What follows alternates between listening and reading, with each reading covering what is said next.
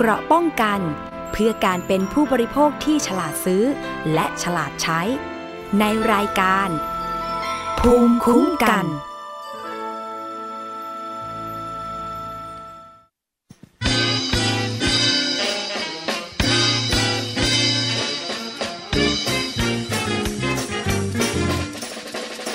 อยู่ไกลกังวล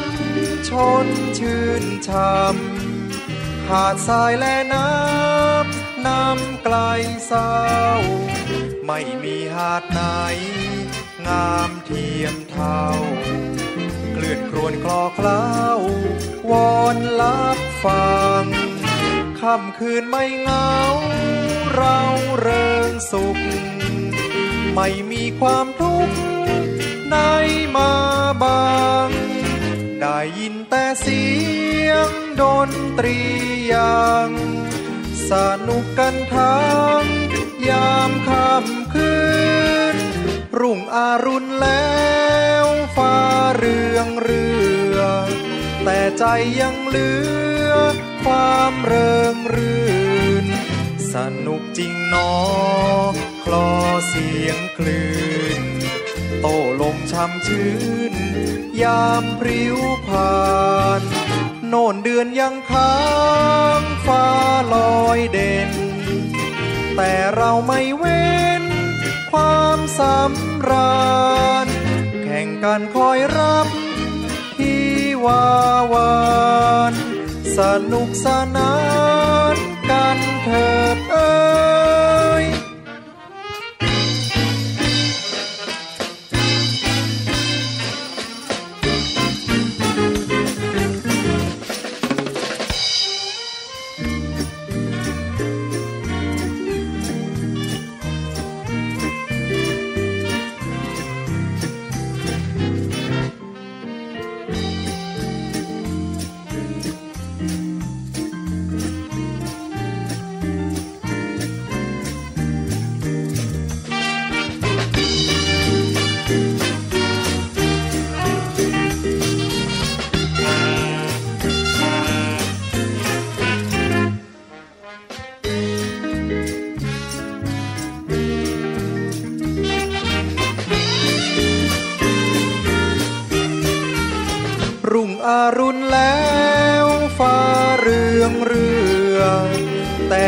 ยังเหลือ ความเริงรื่น สนุกจริงหนอ คลอเสียงคลื่น โตลมช่ำชื้น ยามพริ้วผ่าน โน่นเดือนยังค้างฟ้าลอยเด่น แต่เราไม่เว้น ความสำราญแข่งกันคอยรับที่วาวาน สนุกสนานกันเถิดเอ้ย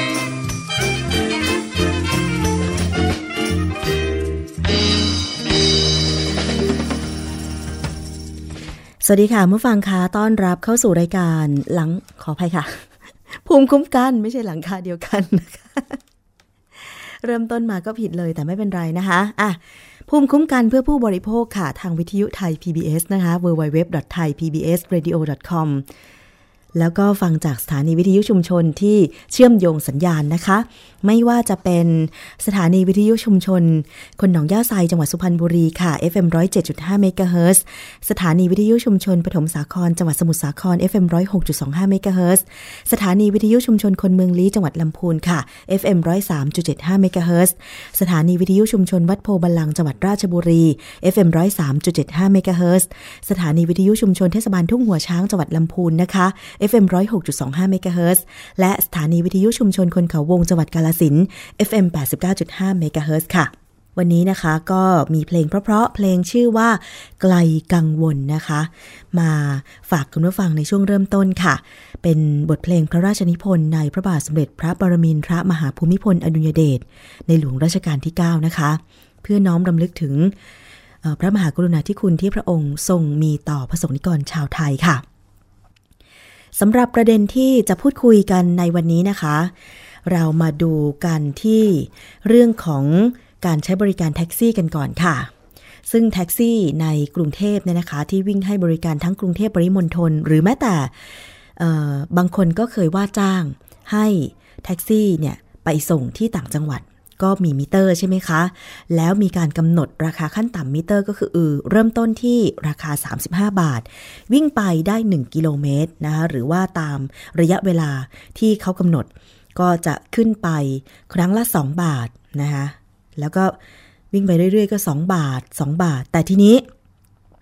การจูนมิเตอร์เนี่ยก็ต้องไปจูนที่กรมการขนส่งทางบก เพราะว่าจะต้องได้มาตรฐานตามราคาที่กรมการขนส่งทางบกนั้น กำหนดไว้ แต่ว่าเมื่อประมาณวันที่ 13 หรือ 14 มกราคมนี่แหละค่ะ มีผู้ใช้ Facebook รายหนึ่งนะคะ ได้ถ่ายคลิป การใช้บริการแท็กซี่คันหนึ่ง คนถ่ายคลิปเนี่ยสังเกตเห็นว่ามิเตอร์ของแท็กซี่คันนั้นเนี่ยขึ้นเร็วผิดปกตินะคะ ผู้ใช้ Facebook รายหนึ่งค่ะ โพสต์คลิปเมื่ออวันที่ 12 มกราคมนะคะ 2560 ระบุตามในคลิปนะคะ บอกว่าใช้บริการรถแท็กซี่ เดินทางจากแฟชั่นไอซ์แลนด์ไปยังรามอินทรา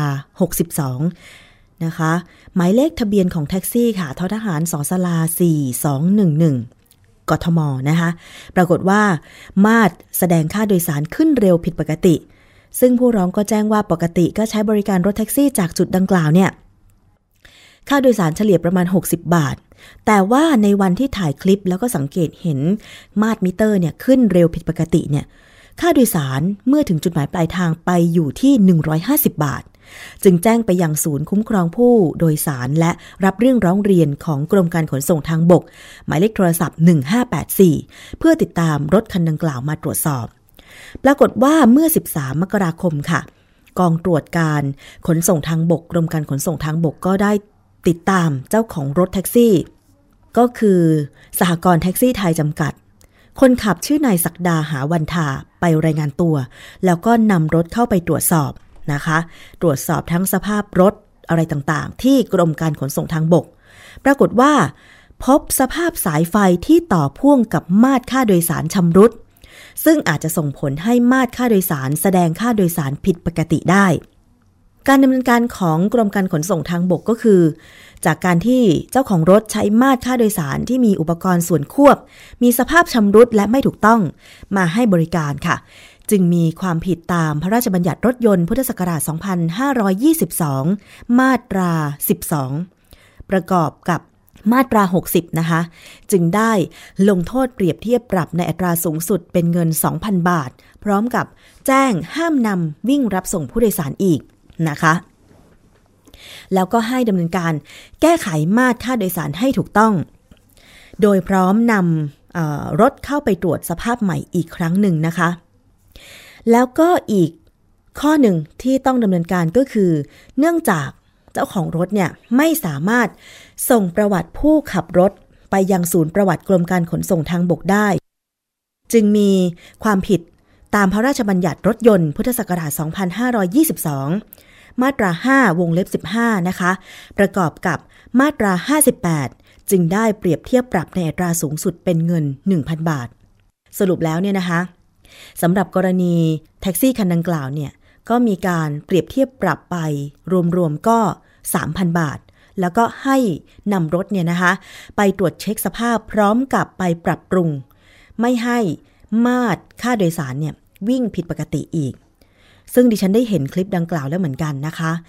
ขึ้นเป็นรายวินาทีเลยทีเดียวนะคะ วินาทีละ 2 บาท 2 บาท อันนี้ก็ไม่ไหวนะคุณผู้ฟังนะ แต่จริงๆแล้วเนี่ยถ้าเราใช้บริการรถแท็กซี่ รถสาธารณะแล้วเกิดปัญหาแบบนี้ อย่านิ่งนอนใจ นอกจากหลายคนจะใช้ช่องทางการโพสต์ ในสื่อสังคมออนไลน์ อย่างเช่น Facebook แล้ว ก็ยังไปแจ้งนะคะที่ 1584 คืออย่างกรณีนี้เนี่ย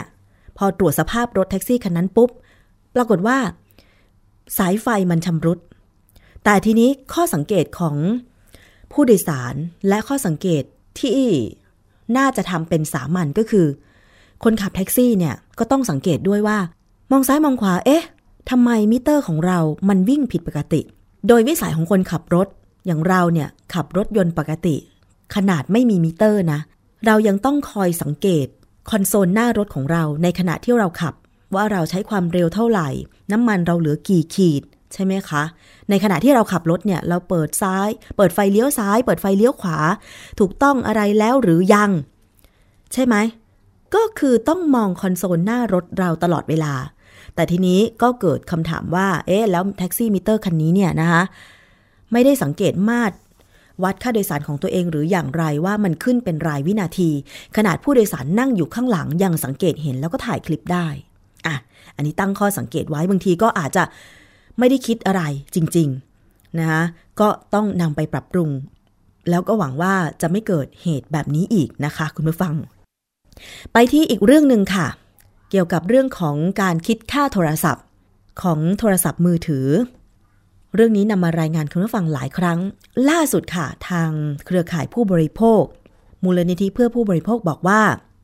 หลังจากที่ยื่นหนังสือให้กสทช เพื่อที่จะให้กสทช บังคับให้ทุกค่ายมือถือ คิดค่าตามจริงเป็นวินาที เพราะว่าต้องปฏิบัติตามมตินะคะของกทค ภายใต้กสทช เมื่อ 11 มกราคม 2560 ว่าจะต้องคิดค่าโทรศัพท์มือถือ ตามจริงเป็นวินาที แต่ถ้าบังคับไม่ได้ ตอนนี้หาทางเครือข่ายผู้บริโภคบอกว่า คงจะต้องยื่นฟ้องคดีเป็นแบบกลุ่มแล้วละ่ะ เพื่อให้เกิดเป็นรูปธรรมสักทีนะคะจากกรณีที่คณะกรรมการกิจการโทรคมนาคม หรือกทค มีมติเมื่อ 11 มกราคม 2560 โดยระบุว่า ผู้ให้บริการโทรศัพท์มือถือจะต้องกำหนดแพ็กเกจโปรโมชั่นที่คิดค่าโทรตามจริงเป็นวินาทีไม่น้อยกว่า 50%แล้วก็มีโปรโมชั่นคิดค่าโทรตามจริง เป็นนาที 50%จากเดิมที่เคยมีมติให้ผู้รับใบอนุญาตใช้คลื่นความถี่ 1,800 เมกะเฮิรตซ์และ 900 เมกะเฮิรตซ์คลื่น 4G จะต้องคิดอัตราค่าบริการตามการใช้งานจริงเป็นวินาทีทุกรายการส่งเสริมการขาย คุณสารีอองสมหวังเลขาธิการมูลนิธิเพื่อผู้บริโภคค่ะ บอกว่าขณะนี้เนี่ยมูลนิธิได้เปิดช่อง ให้ผู้ใช้บริการ สามารถลงทะเบียนเพื่อขอยื่นฟ้องผู้ให้บริการได้ ภายหลังจากมติของกทคเมื่อ 11 มกราคมที่ผ่านมา กลับมติค่าโทรเป็นวินาที ซึ่งขณะนี้มีผู้เสียหายแสดงความจำนงแล้ว 385 ราย โดยขอยื่นฟ้องใน 4 บริษัท ได้แก่ AIS 127 ราย d t แทนะคะ 121 ราย True 133 ราย แล้วก็ Cat 4 รายค่ะ ซึ่งสาเหตุนอกเหนือจากปัญหาเรื่องการปัดเศษค่าโทร ก็ยังมีปัญหาอย่างอื่นอีกอย่างเช่นเเรื่องของการส่งข้อความสั้นหรือ SMS ที่โดนคิดค่าเงิน ทั้งทั้งที่ไม่เคยสมัครสมาชิก หรือปัญหาสัญญาณการโทรนั้นไม่ดี ไม่มีสัญญาณแต่โดนคิดค่าเงินนะคะโดนคิดเงินค่าโทร เน็ตไม่เสถียรใช้ไม่ได้แต่คิดค่าเน็ตเต็มเป็นต้นนะคะซึ่งคุณสารีบอกว่า การยื่นฟ้องครั้งนี้เนี่ยจะต้องเป็นการฟ้องคดีแบบกลุ่ม ซึ่งเป็นการฟ้องคดีครั้งเดียว สามารถคุ้มครองผู้บริโภคทั้งหมดได้ ทั้งนี้ความหมายของคดีแบบกลุ่ม กฎหมายไม่ได้ระบุว่าจะต้องมีกี่คน แต่ต้องยื่นคำร้องว่าศาลจะอนุญาตฟ้องแบบกลุ่มหรือไม่นะคะสำหรับหลักพิจารณาว่าคดีดังกล่าวเป็นการเข้าข่ายฟ้องแบบกลุ่มหรือไม่ อย่างเช่น ความเหมือนของข้อเท็จจริง กฎหมายของสมาชิกที่จะร่วมฟ้อง อย่างเช่นการที่ทุกคนถูกปัดเศษ วินาทีเป็นคิดเงิน นาที ข้อเท็จจริงก็คือเหมือนกัน เป็นคดีที่ผู้เสียหายหลายคนประสงค์จะเข้าร่วมฟ้อง คดีเป็นจำนวนมาก ซึ่งถ้าใช้แบบทั่วไป ก็อาจจะทำให้เกิดความยุ่งยาก ทั้งต่อศาลและการดำเนินคดีจะเกิดความซ้ำซ้อนการฟ้องแบบกลุ่มจะช่วยทำให้เกิดประสิทธิภาพ และเป็นธรรมมากกว่า ซึ่งโจทย์ต้องทำหน้าที่เป็นผู้แทนของกลุ่มนะคะ คุณสารีบอกว่า ข้อดีของการฟ้องแบบกลุ่มก็คือ ช่วยลดคดีที่ต้องขึ้นสู่ศาลลดภาระของผู้ฟ้องคดีค่ะ ซึ่งบางคนหากจะมาเรียกร้องค่าเสียหาย เช่นคดีนี้ บางคนนะคะ ถูกคิดเงินเกินค่าโทรศัพท์จริง อย่างเช่น เกินไป 60 บาท ถ้าไปฟ้องคดีความ ก็ต้องคิดถึงความคุ้มค่าในการดำเนินคดี นะคะ ที่มีจำกัดด้วย การทำแบบนี้ก็จะช่วยลดภาระของผู้เสียหายที่ไม่ต้องไปดำเนินคดีเอง ช่วยผลักดันให้ผู้ให้บริการนั้นกังวล แล้วก็ระมัดระวังในการที่จะเอารัดเอาเปรียบมากขึ้นนะคะซึ่งคุณสารีบอกว่า การที่มูลนิธิเพื่อผู้บริโภคจะทำหน้าที่ฟ้องแทน ซึ่งถ้าผู้พิพากษาอนุญาต มูลนิธิจะมีหน้าที่ประชาสัมพันธ์ หลักเกณฑ์ตรงนี้ก็คือ จะต้องประชาสัมพันธ์ในหนังสือพิมพ์อย่างน้อย 3 ฉบับต่อเนื่องติดต่อกัน 3 วัน โดยระบุข้อความอย่างเช่น จะฟ้องเรื่องอะไร ข้อความที่ศาลอนุญาตกำหนดวันที่ให้สมาชิกแจ้งความประสงค์ในการออกจาก การที่เป็นสมาชิกกลุ่ม ซึ่งตรงนี้ศาลก็ให้เวลา 45 วัน ผลของการออกจากสมาชิกกลุ่ม และผลพิพากษาที่มีต่อสมาชิกกลุ่ม ชื่อตำแหน่งของผู้พิพากเอ่อของผู้พิพากษาต่างๆ ด้วยนะคะ ตอนนี้ค่ะทางมูลนิธิเพื่อผู้บริโภคก็กำลังรวบรวมข้อมูลทั้งหมด เพื่อยื่นขออนุญาตจากศาลต่อไป และยังคงเปิดรับผู้เสียหายที่ต้องการฟ้อง ก็สามารถติดตามรายละเอียดได้ทาง มูลนิธิเพื่อผู้บริโภคไม่ว่าจะเป็นเว็บไซต์ หมายเลขโทรศัพท์ หรือว่าทาง Facebook ของ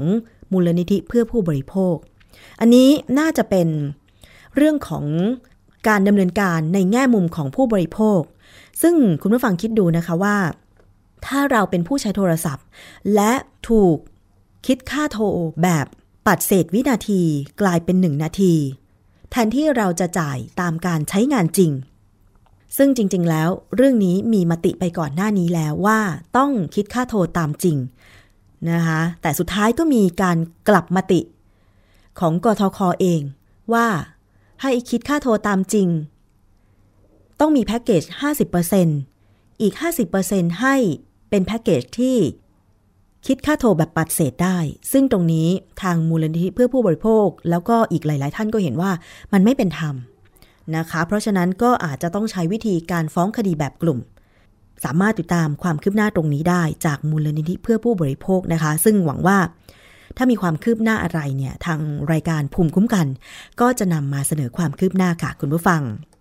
อีกเรื่องหนึ่งนะคะเป็นเรื่องของการใช้บริการ รับชมทีวีแบบ Pay TV หรือจ่ายค่าบริการ ก็คือ True Vision ที่ก่อนหน้านี้มีการแจ้งกับผู้บริโภคผู้ใช้บริการว่า จะยกเลิกจะยกเลิกช่องออกอากาศ 6 ช่องของ HBO แล้วก็จะหาช่องอื่นๆ รายการอื่นๆ มาฉายแทน ซึ่งตรงนี้ผู้ที่เป็นสมาชิกของ True Vision เนี่ย บางคนก็ให้ความเห็นในแง่ที่ว่า มันไม่เป็นธรรม เพราะว่าที่เขาสมัครเป็นสมาชิกของ True Vision เพื่อที่จะรับชมช่อง HBO ซึ่งเออซึ่งเป็นช่องที่ฉายหนัง เขาไม่ได้อยากรับชมช่องอื่นๆ ซึ่งเมื่อยกเลิกช่องฉายหนังอะไรไปแบบนี้ทำให้เขาขาดโอกาสในการชม ซึ่งจะต้องมีมาตรการที่จะเยียวยา ผู้เป็นสมาชิกของ True นะคะปรากฏว่าบอร์ดกสทค่ะ มีมติให้คณะอนุกรรมการคุ้มครองผู้บริโภคของกสทชเนี่ยนะคะ ในการที่จะเรียก True Vision มาหารือ แล้วก็ส่งแผนการเยียวยาที่เป็นธรรมต่อผู้บริโภคกรณีที่ยุติการออกอากาศ 6 ช่อง HBO ภายใน 7 วันค่ะ ย้ำว่าหาก True Vision ไม่เข้าชี้แจงก็ถือว่าฝ่าฝืนมติของบอร์ดเมื่อ 16 มกราคม ค่ะ กสทช นะคะ โดยผู้ช่วยศาสตราจารย์พักดีมานะเวทรองเลขาธิการกสทช สายงานกิจการ กระจายเสียงและกิจการโทรทัศน์ หรือกสทนะคะ ก็ ระบุนะคะภายหลังการประชุมว่า ที่ประชุมมีคำสั่งทางปกครองค่ะ ให้ True Vision Group จำกัดเนี่ยในฐานะผู้รับใบอนุญาตช่องรายการ กรณีระงับการฉาย 6 ช่องของ HBO นะคะ ได้แก่ HBO ได้แก่ HBO Cinemax HBO Signature HBO Family HBO Hits แล้วก็ Red by HBO นะคะ โดยที่ไม่ได้แจ้งให้ผู้ใช้บริการทราบเป็นลายลักษณ์อักษรล่วงหน้า 30 วัน ก่อนมีการเปลี่ยนแปลง ตั้งแต่เที่ยงคืนของวันที่ 31 ธันวาคมที่ผ่านมา ทั้งนี้ค่ะ บอร์ดของกสทก็ได้มอบหมาย ให้คณะอนุกรรมการคุ้มครองผู้บริโภคนะคะ เชิญ True Vision มาชี้แจงแผนเยียวยาให้ผู้ใช้บริการเพิ่มเติมให้ได้รับการเยียวยาที่เป็นธรรมภายใน 7 วันก็คือนับตั้งแต่วันที่ 16 มกราคมเป็นต้นมานะคะ หากฝ่าฝืนไม่ปฏิบัติตาม ก็จะใช้มาตรการทางปกครองค่ะ ซึ่งคณะอนุกรรมการคุ้มครองผู้บริโภคก็ได้เสนอ แล้วก็กำหนดโทษปรับวันละ 20,000 บาท ตลอดระยะเวลาที่ยังฝ่าฝืนและไม่ปฏิบัติตามคำสั่ง และเมื่อพ้นระยะเวลาดังกล่าว True Vision ยังคงฝ่าฝืนหรือไม่ปฏิบัติตามคำสั่งอยู่ ก็จะใช้มาตรการทางปกครองสั่งพัก การใช้ใบอนุญาตเป็นเวลา 7 วัน และถ้าหากยังฝ่าฝืนหรือไม่ปฏิบัติตามคำสั่งอีก ก็จะใช้มาตรการทางปกครองสั่งเพิกถอนใบอนุญาตต่อไป ซึ่งเสียงส่วนใหญ่ของบอร์ดตอนนี้เห็นว่า ยังไม่ควรพิจารณาให้ปรับเงิน จึงให้เวลา True Vision เข้าชี้แจงอีกครั้งหนึ่งนะคะเนื่องจาก True Vision ไม่เข้ามาชี้แจงแผนเยียวยา ซึ่งแผนที่ส่งมาเนี่ยจะต้องมีความเหมาะสม ที่ประชุมจึงให้คณะอนุกรรมการคุ้มครองผู้บริโภค เชิญมาชี้แจงและสรุปผลภายใน 7 วัน ซึ่งเรื่องนี้คุณสุพิญญากลางนรงกรรมการกสทช และกรรมการกสทด้านคุ้มครองผู้บริโภคก็บอกว่า การกระทำของ True Vision ถือว่าเป็นการฝ่าฝืนหรือไม่ปฏิบัติตามประกาศ กสทช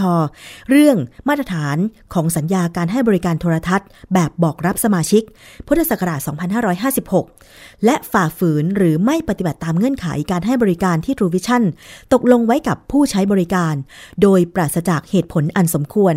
ซึ่งถือว่าเป็นการกระทำที่เป็นการเอาเปรียบผู้บริโภค โดยอาศัยการใช้เครือข่ายหรือการโฆษณาที่มีลักษณะเป็นการค้ากำไรเกินควร หรือก่อให้เกิดความเดือดร้อนรำคาญตามข้อ 5 วงเล็บ 7 ของประกาศกสทชนะคะเรื่องการกระทำที่เป็นการเอาเปรียบผู้บริโภคในกิจการกระจายเสียง และโทรทัศน์ พุทธศักราช 2555 ประกอบกับมาตรา 31 แห่งพระราชบัญญัติองค์กรจัดสรรคลื่นความถี่ พุทธศักราช 2553 หากบริษัทฝ่าฝืนหรือไม่ปฏิบัติตามคำสั่งดังกล่าว กสทจะใช้มาตรการปรับทางปกครองในอัตรา 5 ล้านบาท และปรับ รายวันอีกวันละ 1 0 0 0 0แบาท ตลอดระยะเวลาที่ยังไม่ปฏิบัติตามคำสั่งค่ะ อันนี้ก็เป็นเรื่องของการที่เรียก True Vision มา ชี้แจงและส่งแผนเยียวยา สมาชิกของ True Vision ที่โดนยกเลิก 6 ช่อง HBO ไป ถึงแม้ว่าก่อนหน้านี้ True เองจะบอกว่า จะหาช่องมาฉายรายการแทน แต่ก็อย่างที่บอกแล้วค่ะว่ามันไม่ตรงกับวัตถุประสงค์ของสมาชิกที่ เขาต้องจ่ายเงินรายเดือนให้กับ True Vision เพราะบางคนที่ต้องจ่ายเงินให้กับทีวีแบบบอกรับสมาชิก ก็เพื่อได้รับชม รายการที่ตัวเองสนใจ รายการที่เป็นรายการเฉพาะที่ไม่มีฉายทางฟรีทีวี อย่างเช่น ช่องฉายหนังนะคะซึ่งจริงแล้วตอนนี้มี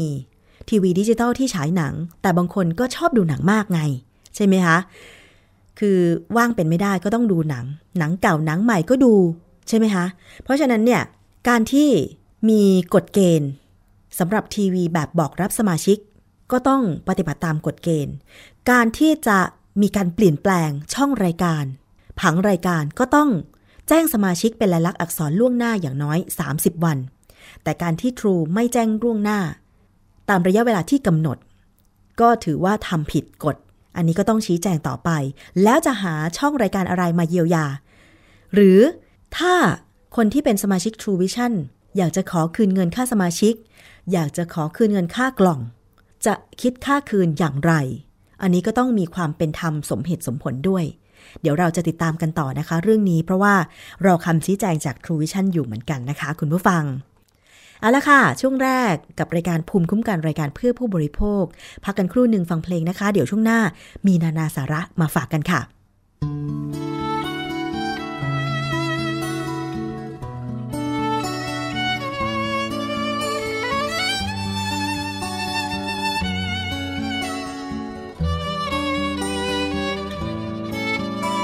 แต่วันที่แม่จากไป หัวใจไม่เคยลืมเลือนคำสอนที่แม่เตือนยังกองอยู่ในใจ ลูกเอ๋ยจงเป็นเด็กดี มันเรียนให้มีวิชา เจ้าจะได้เติบโตขึ้นมา ชีวิตเจ้าดีเจ้า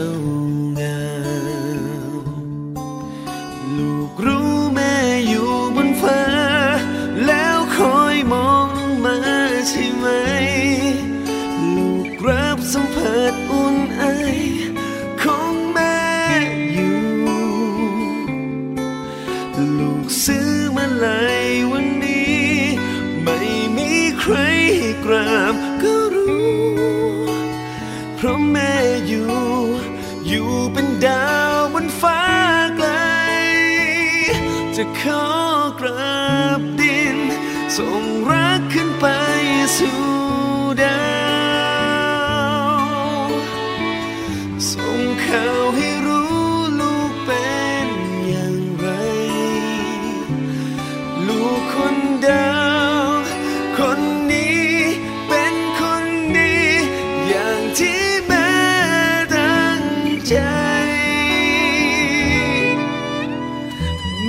ม่จงหลับสบายอยู่เคียงข้างฉัน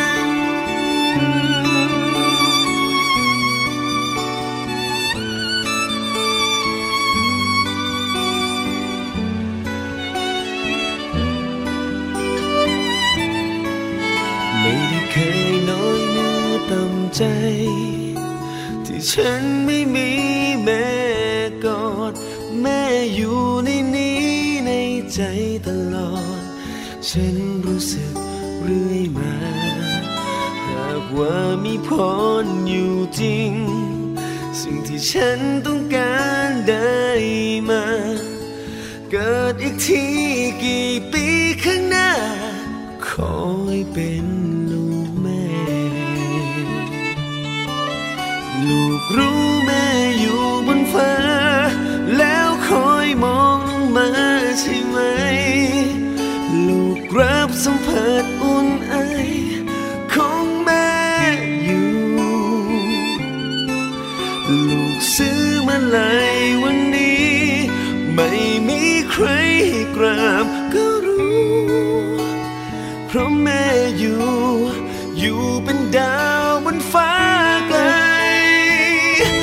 ขอ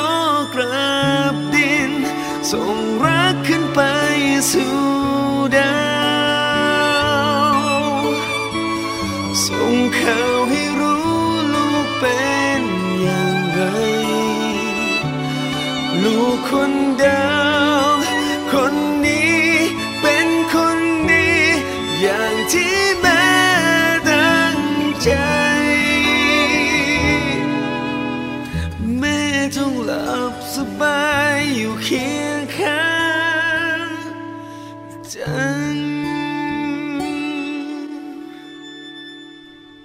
ก็เป็นอีกเพลงหนึ่งนะคะที่นำมาฝากกัน เพราะๆค่ะ จากเสียงของแบงค์วงคลชนะคะ เพลงกราบดิน เอาล่ะคุณผู้ฟัง เรามาฟังสาระกันต่อดีไหมนะคะ เพราะว่าภูมิคุ้มกันของเรานำเสนอ นอกจากเพลงแล้วก็มีสาระ คือที่ต้องสลับกันแบบนี้ก็กลัวว่าคุณผู้ฟังจะเบื่อไงใช่ไหมคะคนเรามีสาระบ้าง บันเทิงบ้าง นิด ๆ หน่อย ๆ ผ่อนคลายกันไป นะคะ มีปัญหาอะไรเกิดขึ้นก็ค่อยๆหาทางแก้ไขปัญหา เพราะดิฉันเองเคยเป็น คือพอมีปัญหาปุ๊บ คิดวนอยู่นั่นแหละ คิดวนอยู่นั่นแหละ ซึ่งจริงแล้วมันไม่ดี แล้วมันก็ไม่สามารถแก้ไขปัญหาได้ เราก็ต้องละความคิดวนความเครียดนั้นออกไปบ้างบรรเทาลงไปบ้างนะคะไปทำอย่างอื่นก่อน แล้วก็ค่อยๆ กลับมาคิดใหม่ เดี๋ยวมันก็หาทางได้เองคุณผู้ฟังนะคะ อันนี้ถือว่าเป็นการให้กำลังใจตัวเอง และให้กำลังใจคุณผู้ฟังด้วยนะคะ ถึงแม้ว่าตอนนี้ปัญหามันจะเกิดขึ้นหลายอย่าง อย่างเช่นที่ภาคใต้เนี่ย มีฝนตกน้ำท่วม เป็นช่วงหน้ามรสุมที่จะต้องเจอแบบนี้ทุกปี แต่ปีนี้มันหนัก บางจังหวัดตอนนี้ก็ยังน้ำไม่ลดนะคะอย่างเช่นที่สุราษฎร์ธานีแล้วก็นครศรีธรรมราช ทีมข่าวของไทย PBS ก็มีการเกาะติด สถานการณ์กันอยู่นะคะ บางพื้นที่ฝนหยุดตกแล้วกำลังฟื้นฟูบ้านเรือนอยู่ เข้าของเสียหายหมดเลย ก็ต้องมาฟื้นฟูกันนะคะ ซึ่งคุณผู้ฟังก็สามารถติดตามรายละเอียดต่างๆ ได้ทางวิทยุไทย PBS www.thaipbsradio.com ค่ะ ช่วงนี้เนี่ยเป็นช่วงที่หลาย ๆ รายการ ผลิตรายการแบบสดๆ แล้วก็มีเสียงจากทางบ้าน มีเสียงจากผู้ได้รับผลกระทบจากภัยพิบัติน้ำท่วมที่ภาคใต้ สะท้อนมา แล้วก็มีเสียงจากหน่วยงานที่เกี่ยวข้องอย่างเช่นปอพนะคะกระทรวงมหาดไทย หรือว่าผู้ใหญ่หลาย ๆ คนค่ะที่กรุณามาตอบคำถาม เสนอแนะวิธีการแก้ไขปัญหา แล้วก็ลงไปแก้ไขปัญหาในพื้นที่ เพื่อที่จะให้ทุกอย่างคลี่คลายไปโดยเร็วนะคะ วันนี้ติดตามได้เวลา 13นาฬิกากับรายการหลังไม่ในสนามข่าวกับทีมข่าวไทย PBS ก็จะมีเสียงของผู้สื่อข่าวที่ลงไปทำข่าวในพื้นที่มาเล่าให้ฟังว่า ที่ไม่ได้ออกอากาศ ตามจริงนั้นเนี่ยนะคะ คือเวลามันจำกัดในการออกอากาศ และผู้สื่อข่าวไปเจอเหตุการณ์อะไรอีกบ้าง วันนี้อย่าลืมเจอกันนะคะ13ถึง14นาฬิกากับรายการหลังไม่ในสนามข่าว www.thaipbsradio.com แล้วก็ ติดตามทาง Facebook ได้ด้วยนะคะ เพราะว่าทีมงานจะ Facebook Live ถ่ายทอดสดจากห้องส่งค่ะ facebook.com/thaipbsradiofan เข้าไปกดไลค์กันได้นะคะ แล้วก็ติดตามข้อมูลข่าวสารต่างๆ ภาพความเคลื่อนไหวก็มีให้ชมกันนะคะ รวมถึงช่วงนี้รายการทุกๆ รายการของไทย PBS ไม่ว่าจะเป็นทางทีวีหรือวิทยุเนี่ย ก็จะเกาะติดการช่วยเหลือ ผู้ประสบภัยน้ำท่วมที่ภาคใต้ด้วย อย่างเมื่อวันอาทิตย์ที่ผ่านมาทางทีมงานสถานีประชาชนแล้วก็เจ้าหน้าที่นะคะ หลาย ๆ ฝ่ายเนี่ย ก็ได้ช่วยกันลำเลียงสิ่งของที่มีพี่น้องประชาชนบริจาค เพื่อส่งต่อไปยังมือของผู้ประสบภัยน้ำท่วมที่ภาคใต้ จุดแรกที่ไปก็น่าจะเป็นที่ประจวบคีรีขันธ์จุดนั้นอาจจะหนักหน่อยที่บางสะพาน แต่ว่าน่าจะมีการส่งต่อความช่วยเหลือกันไปจุดอื่น ๆด้วยนะคะ เอาละค่ะช่วงนี้ไปฟังนานาสาระ กับคุณยศพรพยุงสุวรรณนะคะ วันนี้นำเสนอเรื่องอะไรไปติดตามค่ะ นานาสาระ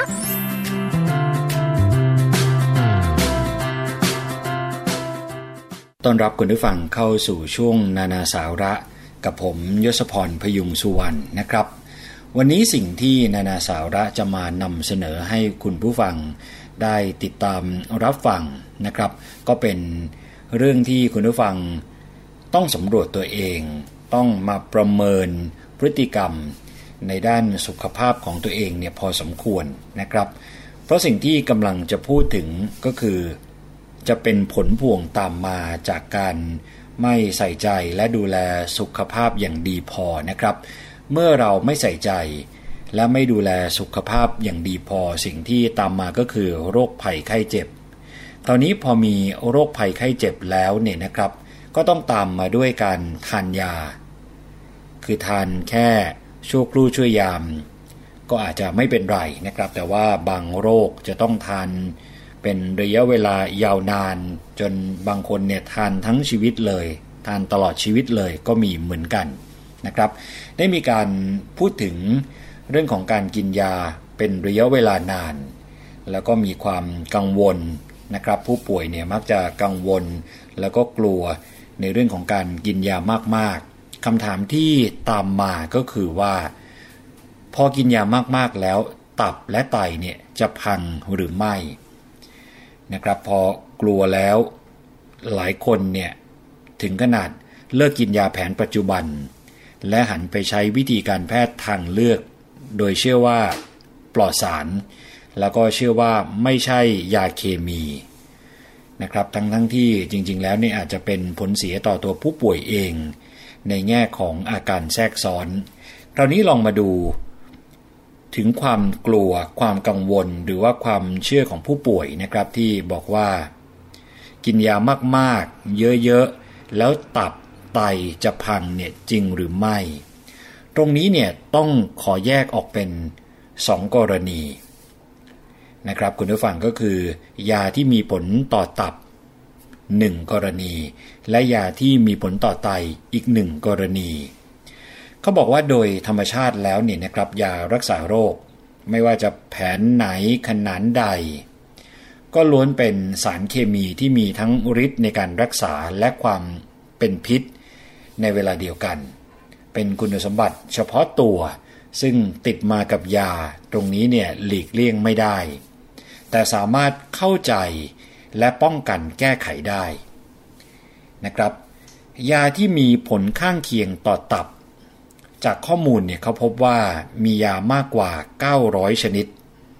ที่กินแล้วเกิดผลข้างเคียงต่อตับได้นะครับ ไม่ว่าจะเป็นยาแผนปัจจุบัน หรือว่าสมุนไพรก็ตาม และหลายครั้งที่อาการข้างเคียงต่อตับเนี่ยก็เกิดขึ้นเองอย่างที่ไม่ทราบสาเหตุ แล้วก็ไม่ใช่ว่าทุกคนนะครับที่กินยาชนิดเดียวกันเพื่อการรักษาโรคแล้วเนี่ยจะเกิดผลข้างเคียงเหมือนกันนะครับ ต้องเน้นว่าไม่ใช่ว่าทุกคนที่กินยาชนิดเดียวกันเพื่อการรักษาโรค แล้วจะเกิดผลข้างเคียงเหมือนกันนะครับ เพราะว่า มีปัจจัยส่วนบุคคล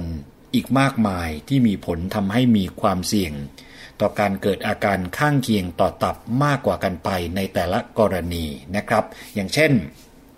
เรื่องของเชื้อชาติ จะพบนะครับว่า คนผิวสี จะมีความไวต่อยารักษาวัณโรคมากกว่าคนปกติ นี่คือเรื่องของเชื้อชาติ เรื่องของอายุ พบนะครับว่า ผู้สูงอายุมีความเสี่ยงสูงในการเกิดพิษต่อตับจากยา ถึงแม้ว่าจะเป็นขนาดที่ใช้ในการรักษาตามปกติก็ตาม เรื่องของเพศนะครับ เพศหญิงมีความเสี่ยงสูงกว่า แต่ว่าสูงกว่าเท่าไหร่ หรือว่าสูงกว่าอย่างไรเนี่ยยังไม่ทราบเหตุผลที่แน่ชัดนะครับ ปัจจัยต่อมา ก็คือการบริโภคเครื่องดื่มแอลกอฮอล์คนที่ดื่มแอลกอฮอล์เป็นประจำก็จะมีความเสี่ยงในการเกิดพิษต่อตับจากยา เรื่องของโรคประจำตัวนะครับ คนที่มีโรคตับอยู่เดิมเนี่ยมีความเสี่ยงสูงกว่า หรือคนที่มีการติดเชื้อไวรัสตับอักเสบซีก็มีความเสี่ยงความไวต่อการเกิดพิษต่อตับจากยาแก้ปวดบางชนิด ได้มากกว่าปกติ นะครับ นี่คือปัจจัยส่วนบุคคลที่มีผลทำให้มีความเสี่ยงต่อการเกิดอาการข้างเคียงต่อตับมากกว่ากันไปในแต่ละกรณีนะครับ คือเรื่องของเชื้อชาติ อายุ เพศ การดื่มเครื่องดื่มแอลกอฮอล์และโรคประจำตัว ในทางปฏิบัติทั่วไปเนี่ยนะครับคุณหมอที่รักษาเนี่ยจะทราบข้อมูลอาการข้างเคียงของยาต่อตับในระดับหนึ่ง นอกจากนั้นครับคุณหมอเนี่ยจะต้องตรวจเลือด ดูค่าการทำงานของตับของคนไข้เนี่ยเป็นข้อมูลพื้นฐาน ก่อนจะให้ยาทุกครั้ง และตรวจติดตามเป็นระยะ ส่วนที่เหลือเนี่ยเป็นหน้าที่ของคนไข้เองนะครับที่จะต้องแจ้งคุณหมอว่า ตัวเองนั้นเนี่ยมีโรคประจำตัวอะไรบ้าง หรือมียากินอะไรอยู่เดิม เพื่อที่คุณหมอเนี่ยจะได้เลือกยา และหรือปรับยาให้ถูกชนิด ถูกขนาด ตรงนี้เนี่ยก็จะลดความเสี่ยงไปได้เปราะหนึ่งเลยนะครับ และผู้ป่วยเนี่ยยังจะต้องมาตรวจตามนัดเป็นระยะระยะ เพื่อให้แน่ใจว่ายาที่ใช้เนี่ยจะไม่มีผลต่อตับนะครับ นี่คือยาที่มีผลข้างเคียงต่อตับ คราวนี้มาดูกันต่อที่ยาที่มีผลข้างเคียงต่อไตนะครับเป็นอีกกรณีหนึ่ง มีข้อมูลยืนยันครับว่ามียาหลายชนิดนะครับที่ทราบกันดีว่ามีผลข้างเคียงต่อไต เช่น ยาฉีดฆ่าเชื้อแบคทีเรีย ยาฉีดฆ่าเชื้อรา ยาเคมีบำบัด ชนิดฉีด หรือว่ายาขับปัสสาวะบางชนิด โดยเฉพาะในกรณีที่ใช้ฉีด เช่นเดียวกันกับยาที่มีผลต่อตับ โดยตัวยาลอยๆเนี่ยนะครับ ไม่ใช่ปัจจัยตัดสินว่า จะเกิดความเป็นพิษ ทำให้ไตพัง แต่จะต้องพิจารณาองค์ประกอบอื่น ๆ ที่มักจะทำให้คนไข้มีความไว หรือความเสี่ยงที่เกิดพิษต่อไต ปัจจัยที่ว่านั้นนะครับก็มีตัวอย่างเช่น คนไข้เนี่ยมีโรคไตอยู่เดิมเนี่ยหรือไม่ หรือว่ามีการทำงานของไตบกพร่องอยู่เดิม ผู้สูงอายุนะครับโดยเฉพาะอายุมากกว่า 70 ปีขึ้นไป ก็ถือว่าเป็นปัจจัยที่มีความเสี่ยง ทำให้ยานั้นมีผลข้างเคียงต่อไตเนี่ยมากกว่า หรือคนที่มีภาวะขาดน้ำการกินยาอื่นๆ ที่มีผลต่อไตร่วมด้วย อัตราเร็วในการให้ยา ซึ่งก็เช่นเดียวกันกับยาที่มีผลต่อตับนะครับ ก่อนเริ่มในการใช้ยาเนี่ยคุณหมอจะต้องตรวจค่าการทำงานของไต ก่อนเริ่มให้ยา แล้วก็เช็คประวัติของคนไข้ก่อน รวมทั้งยาทั้งหมดเลยที่คนไข้เนี่ยใช้นะครับ เพื่ออะไรก็เพื่อหลีกเลี่ยงผลกระทบจากการใช้ยา ยาอะไรที่ต้องใช้ และมีการขับออกทางไตมากเป็นพิเศษ อันนี้ก็เป็นอีกปัจจัยที่จะต้องรู้เป็นเบื้องต้นก่อนที่คุณผู้ฟังจะทานยานะครับ หรือเวลาที่เจ็บป่วยไปพบคุณหมอเนี่ยปัจจัยทั้งหมดนี้เนี่ยเราอาจจะต้องแจ้งให้คุณหมอเนี่ยได้ทราบ นะครับเพื่อเป็นข้อมูลและให้คุณหมอได้ประเมินว่าตัวยาที่กำลังจะจ่ายให้เราจากอาการเจ็บป่วยณเวลานั้นๆนะครับมีผลต่อไตมากน้อยแค่ไหน คราวนี้ถ้าพบนะครับว่าคนไข้เนี่ยมีปัญหาไตเสื่อมอยู่ก่อน ตรงนี้เนี่ยคุณหมอก็ต้องปรับขนาดยาลดลงตามแต่ละชนิดของยาที่มีข้อกำหนด แล้วก็จะต้องตรวจค่าการทำงานของไต ตลอดระยะเวลาที่ได้ยา นอกจากนั้นคุณหมอก็ต้องแก้ไขปัจจัยที่ส่งเสริมการเกิดพิษต่อไต ถ้าทำได้นะครับ เช่น ถ้าคนไข้ขาดน้ำก็ต้องชดเชยน้ำและเกลือแร่ตามหลักการ และเช่นเดิมครับ ตัวของคนไข้เองก็ต้องแจ้งคุณหมอเสมอนะครับว่า มีโรคประจำตัวอะไรอยู่บ้าง ใช้ยาอะไรอยู่ เพื่อหลีกเลี่ยงผลจากการตีกันของยา แล้วยิ่งส่งเสริมให้เกิดพิษต่อไตมากยิ่งขึ้นนะครับ สาเหตุอีกประการหนึ่งที่จะต้องกล่าวแล้วก็สำคัญมากก็คือเรื่องของธรรมชาติของตัวโรคเอง อย่างโรคเรื้อรัง พวกความดันสูง เบาหวาน ไขมันในเลือดสูง โรคพวกนี้เนี่ยนะครับจะมีอาการแทรกซ้อนของโรคโดยธรรมชาติ เมื่อผ่านไปนานๆหลายสิบปี ถึงแม้ว่าจะควบคุมอาการเป็นอย่างดีแล้วเนี่ยก็ตาม อย่างเช่น คนที่มีความดันเลือดสูงนานๆก็มักจะมี ไตเสื่อมตามมา แล้วก็มีโรคหลอดเลือดสมองตามมา ส่วนคนที่เป็นเบาหวานนานๆ ก็จะมีอาการแทรกซ้อนเกี่ยวกับหลอดเลือดที่ตา หรือมีอาการแทรกซ้อนที่ไต ประกอบกับว่าเมื่อกินยาควบคุมอาการไปนานๆ แล้วมีภาวะเหล่านี้ตามมาก็เลยชวนทำให้เข้าใจนะครับว่า กินยาเยอะๆแล้วเนี่ยยาไปสะสมที่ตับไต และทำลายตับและไต ซึ่งจริงๆแล้วอาจจะไม่ใช่ผลจากยาเนี่ยก็เป็นไปได้นะครับคุณผู้ฟังเพราะว่าอย่างที่บอกไปว่าธรรมชาติของตัวโรคเองเนี่ยก็อาจนำมาสู่ผลต่อสุขภาพที่เสื่อมถอยลงไปได้ เช่นเดียวกันนะครับ อาจจะไม่ได้เกี่ยวกับยาเนี่ยโดยตรง เพราะฉะนั้นจะเห็นเนี่ยนะครับว่ายาเนี่ยไม่ใช่สาเหตุโดยลำพังของการเกิดพิษ แต่ต้องมีองค์ประกอบอื่นเนี่ยมาร่วมด้วย แล้วก็การเกิดพิษที่ว่าเนี่ยก็สามารถเกิดที่ขนาดการรักษาได้ และการใช้ยาเพียงไม่กี่ครั้งนะครับ ก็สามารถทำให้เกิดอันตรายต่อตับหรือไตได้เช่นกัน ถ้าใช้อย่างไม่ระมัดระวัง หรือไม่อยู่ในข้อกำหนดตามที่มีไว้ของยาแต่ละชนิดนะครับ เพราะฉะนั้นก็น่าจะบอกได้ว่าตัดประเด็นเรื่องการกินยามากๆทำให้ตับ หรือไตพังเนี่ยออกไปได้ เพราะถึงแม้กินน้อยนะครับแต่ว่าปัจจัยพื้นฐานของผู้ป่วยมีความเสี่ยงอยู่เดิม รวมทั้งการที่ไม่ได้ตรวจติดตามการรักษาเป็นระยะระยะ ก็สามารถเกิดความเป็นพิษเนี่ยขึ้นมาได้ พูดง่าย ๆก็คือว่า ตับและไตเนี่ยพังนั่นเองนะครับคุณผู้ฟังนี่ก็คือสิ่งที่อยากจะมาขยายความแล้วก็เน้นให้เห็นนะครับว่า การที่เรา ทานยาในแต่ละวัน สิ่งที่เราจะต้องสำรวจตัวเอง สิ่งที่เราจะต้องรู้ เกี่ยวกับตัวเอง สิ่งที่เราจะต้องเอ่ยปากบอกคุณหมอไป ในช่วงที่ไปตรวจรักษาโรคกับคุณหมอนะครับเพื่อเป็นข้อมูลให้กับคุณหมอได้ประเมินถึงความเสี่ยงที่จะเกิดขึ้นกับตับและไตของเรา ซึ่งถ้าไม่มีข้อมูลเหล่านี้เนี่ยนะครับ คุณหมอก็ไม่สามารถคาดเดาได้ นะครับโอเค มีการตรวจเลือดเนี่ยก็จริง แต่คราวนี้ถ้ามีข้อมูลอื่น ๆ มาประกอบให้แน่นขึ้น ให้ครบถ้วนมากขึ้น ก็จะทำให้คุณหมอที่ทำการรักษาเนี่ยสามารถประเมิน และดูแลสุขภาพของตับและไตของเราได้ดียิ่งขึ้นด้วยนะครับคุณผู้ฟังนี่ก็คือสิ่งที่อยากจะมาเน้นย้ำให้คุณผู้ฟังได้ทราบกันนานาสาระต้องขอขอบคุณข้อมูลดีๆนะครับจาก Manager ออนไลน์และก็คนที่เขียน คอลัมน์นี้เนี่ยก็คือใช้นามปากกานะครับว่าฟาร์มชมพู เป็นนามปากกาของเภสัชกรท่านหนึ่ง ซึ่งเรียนจบมาทางด้านเภสัชศาสตร์โดยตรงนะครับแต่ว่าไม่ขอเปิดเผยนามที่แท้จริง และนี่คือสิ่งที่นานาสาระมานำเสนอในวันนี้นะครับ ก็หวังว่าจะเป็นประโยชน์และคุณผู้ฟังสามารถนำไปใช้กันได้ คุณผู้ฟังสามารถแนะนำได้นะครับว่าอยากจะให้ช่วงนานาสาระ ได้นำเสนอเรื่องไหนอย่างไรก็มีช่องทางทั้งที่วิทยุไทย PBS ก็คือ thaipbsradio.com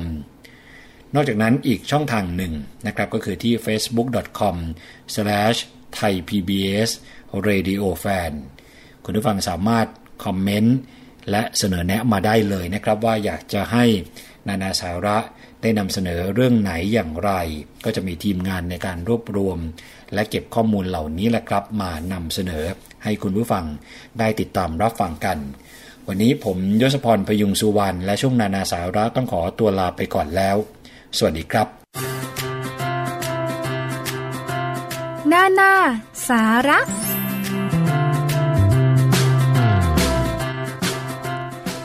ค่ะก็เป็นข้อมูลกันนะคะคุณผู้ฟัง เผื่อว่าจะได้สร้างความเข้าใจที่ถูกต้องเกี่ยวกับเรื่องของการใช้ยาค่ะ